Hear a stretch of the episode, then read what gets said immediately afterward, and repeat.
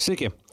Šią savaitę man teko džiaugsmas porai televizijų pakomentuoti energetikos ministerijos pareiškimus apie į Lietuvą patenkančią elektros energiją iš Astravo atominės elektrinės. E, esu tikras, reportažus jau girdėjot. Boikotas subliuško. Astrave pagaminta elektra laisvai teka į Lietuvą. Astravo atominės elektrą lietuviai Lukašenkos režimui jau sumokėjo milijonus. Ministras sako, kad už Astravo elektrą Lietuva jau sumokėjo beveik 4 milijonus eurų. Šiame visame reikale buvo kišiausia tai, kad duomenys, kuriais visa tai buvo įrodoma, pasirodė esantis slapti. Posėdis, kuriame jie buvo pristatyti, vyko už uždarų durų. Iki tol, kokius dviejus metus, drakė dėl Astravo elektros importo vyko viešai ir be taisyklių. Staiga viskas tapo slapta. Skamba maždaug taip yra, nes aš taip pasakiau. Ir stebėtina, slapti duomenys tiksliai pagrindžia ministro poziciją, kurios jisai laikėsi nuo pat pat pat pradžių ir kurią abejojo labai didelė dalis specialistų, su kuriais man yra tekę kalbėtis. Tai turbūt suprantama, kad man pasidarė smalsu, kas tai per išvados. Be žodžių. Įsijungiau reportažus tikrai ne to, įsijungiau reportažus pasižiūrėti į save televizoriuje. Ir šitau, kad nori. Pasirodo, rusai sumoka už Astrave pagamintą elektrą. Būtent todėl vaikai vaikai vanagai ir reikia vaikščioti į spaudos konferencijas. Jose sužinome svarbių detalių. Ne tai, kad kažkas būtų mane į šitą konferenciją kvietęs. Bet ministrė, prašom. Astravo elektra yra suprekiaujama Latvijos biržoje. Ja pateikia rusų operatorius savo portfelėje, turėdamas tiek rusišką, tiek baltarusišką elektrą. Ta elektra fiziškai Ai, Pal, į pala, Latviją. pala. Fiziškai yra atskiras klausimas. Labai atskiras klausimas. Šios du dalykus mėgstama reksti į vieną, bet taip daryti negalima. Kad suprastumėt, štai fiziniai srautai gali būti koreguojami keičiant elektros tinklo topografiją. Kitaip tariant, toks labiau apie elektrinių statybas ir linijų karpimą. Bet ne apie elektros pirkimą ar nepirkimą, apie kurį mes dabar šnekam. Elektros pirkimą ar nepirkimą reguliuoja tai, kas kam sumoka kiek kokių pinigų. Bet kokiu atveju. Tai tik nedidelė ministro citata. Kiek išlupta iš konteksto, taip. Bet ji man pasako pakankamai, kad leisčiau savo paspekuliuoti. Tai kas visgi paaiškėjo iš tos slaptos analizės, kurios duomenų nebebus, jei juos atskleisime. Beje, dėl duomenų išnykimo aš nejuokauju. Uždaras posėdis, dokumentai nėra vieši, tai yra sisteminiai duomenys ir jeigu ateityje mes tą informaciją skleisim, tų duomenų nebus. Mm. Nu gerai. Visų pirma, aš analizės nemačiau. Bet Astravo blokavimo scenarijai yra mesnėjami jau keliarius metus. Ir galų gale tai, kas lieka atmetus viską, kas yra neįmanoma, turi būti tiesa. Ar bent jau arti tos tiesos. Ir logika čia yra gana paprasta. Ministrė, malonėkit dar kartą. Astravo elektra yra suprekiaujama Latvijos biržoje. Ja pateikia rusų operatorius savo portfelėje, turėdamas tiek rusišką, tiek baltarusišką elektrą. O klausimas kyla, iš kur rusai savo portfelyje turi baltarusiškos elektros? Na, jie ko gero ją nusipirko. Iš baltarusių. Galimai iš Astravo. Kitaip tariant, įvyko tai, kas visada buvo labiausiai tikėtinas ir neužkertamas scenarius. Mums uždraudus elektrą superka rusai. Astravo elektra ES rinkoje neparduodama, Astravo atominė elektrinė negauna prieigos prie didelės rinkos, mokančios kietą valiutą. Kaip ir planavom. Uhu. Ir štai papildomas klausimas. Kodėl nėra kam atimti licencijų?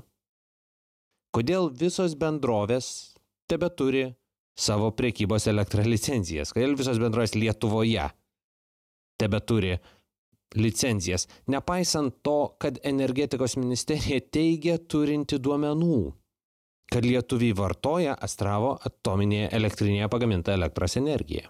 Mes e, tą elektrą sunaudojam ir su ją sumokam. Taip, antiastravinis įstatymas baltarusiškos elektros importą draudžia, o ministerijos teigimu mes ją ne tik suvartojame, bet ir už ją susimokame. Pinigais išvertus tai beveik yra 4 milijonai eurų.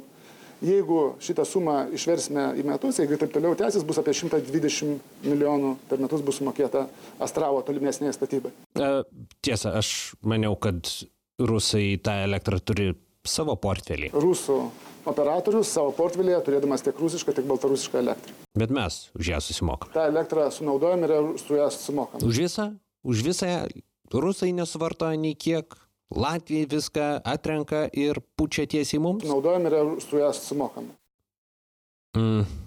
Pradedu galvoti, ministrė, kad viskas nėra tiksliai taip, kaip sakote. Ir taip, aš jau girdžiu klausytojus, jūs sakysite, juk viskas vyksta per tarpininkus, kurie dar iš to ir pasipelno. Tokią logiką tuomet galim pritaikyti taip, kad elektros importas pasidarys neįmanomas iš niekur. Nes jei mums netinka elektra per Rusiją ir Latviją, nes jinai gali būti baltarusiška, kodėl tada turėtų tikti per Švediją, kuri Baltarusiją pasiekia per Suomiją ir Rusiją? Net ir per Lenkiją, kuri Baltarusiją pasiekia per Ukrainą ir Rusiją.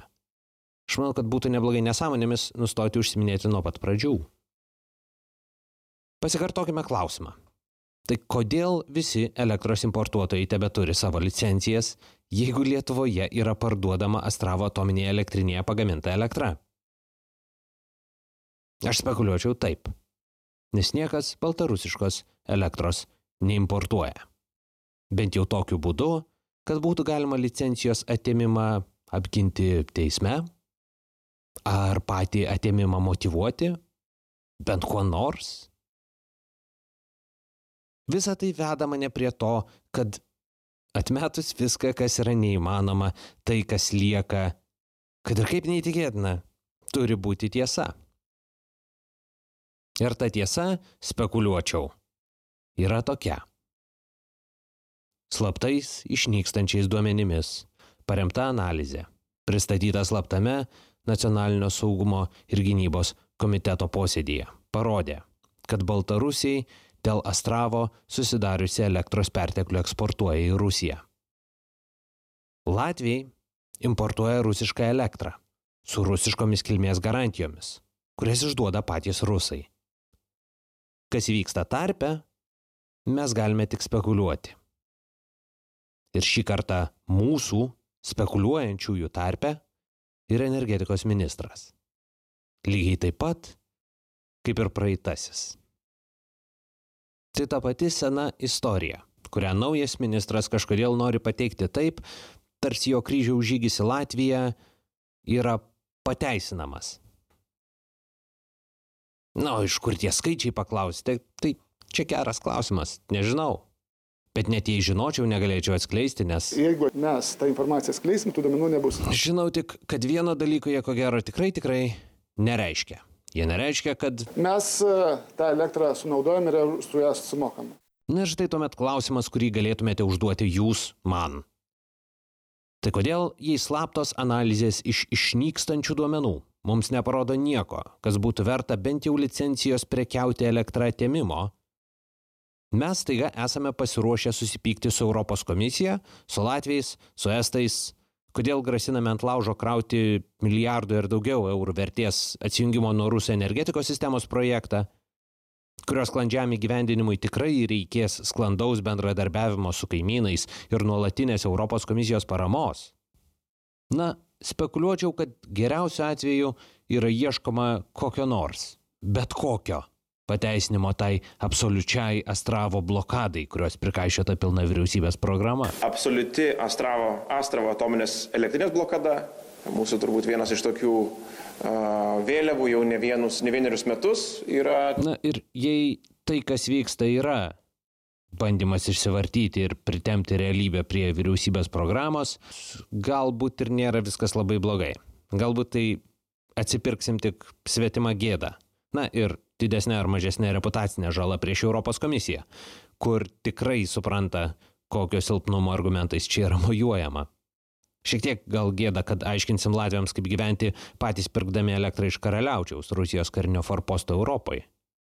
Net nesvarstydami minties to atsisakyti. Ir šiek tiek įdomu, ar bus sunku apsimesti, kad nežinai, kas yra kompromisas su sąžinė prekiaujant elektrą su rusais, kaip pinigais maitinės skanderos. Tiesa, Visada galima elgtis kaip nuskriaustam vaikui ir viską eskaluoti. Iki katastrofos. Didesnės ar mažesnės. Na ir dar viena trumpa pastaba. Žinau, kad tokia nuomonė atrodys palankiai opozicijai. Ar dar blogiau. Žinau, kad Minskas oficialiai neigia eksportuojantis šitą elektrą į Lietuvą. Žinau, kad Interrao, Rusijos elektros eksporto monopolininkas, labai nori, kad Latvijai galėtų importuoti rusišką elektrą. Nesu tikras, ar jie labai rūpinasi baltarusiškos elektros likimu, bet Baltijos šalių tarpusavio nesutarimai tokioms bendrovėms visada padeda.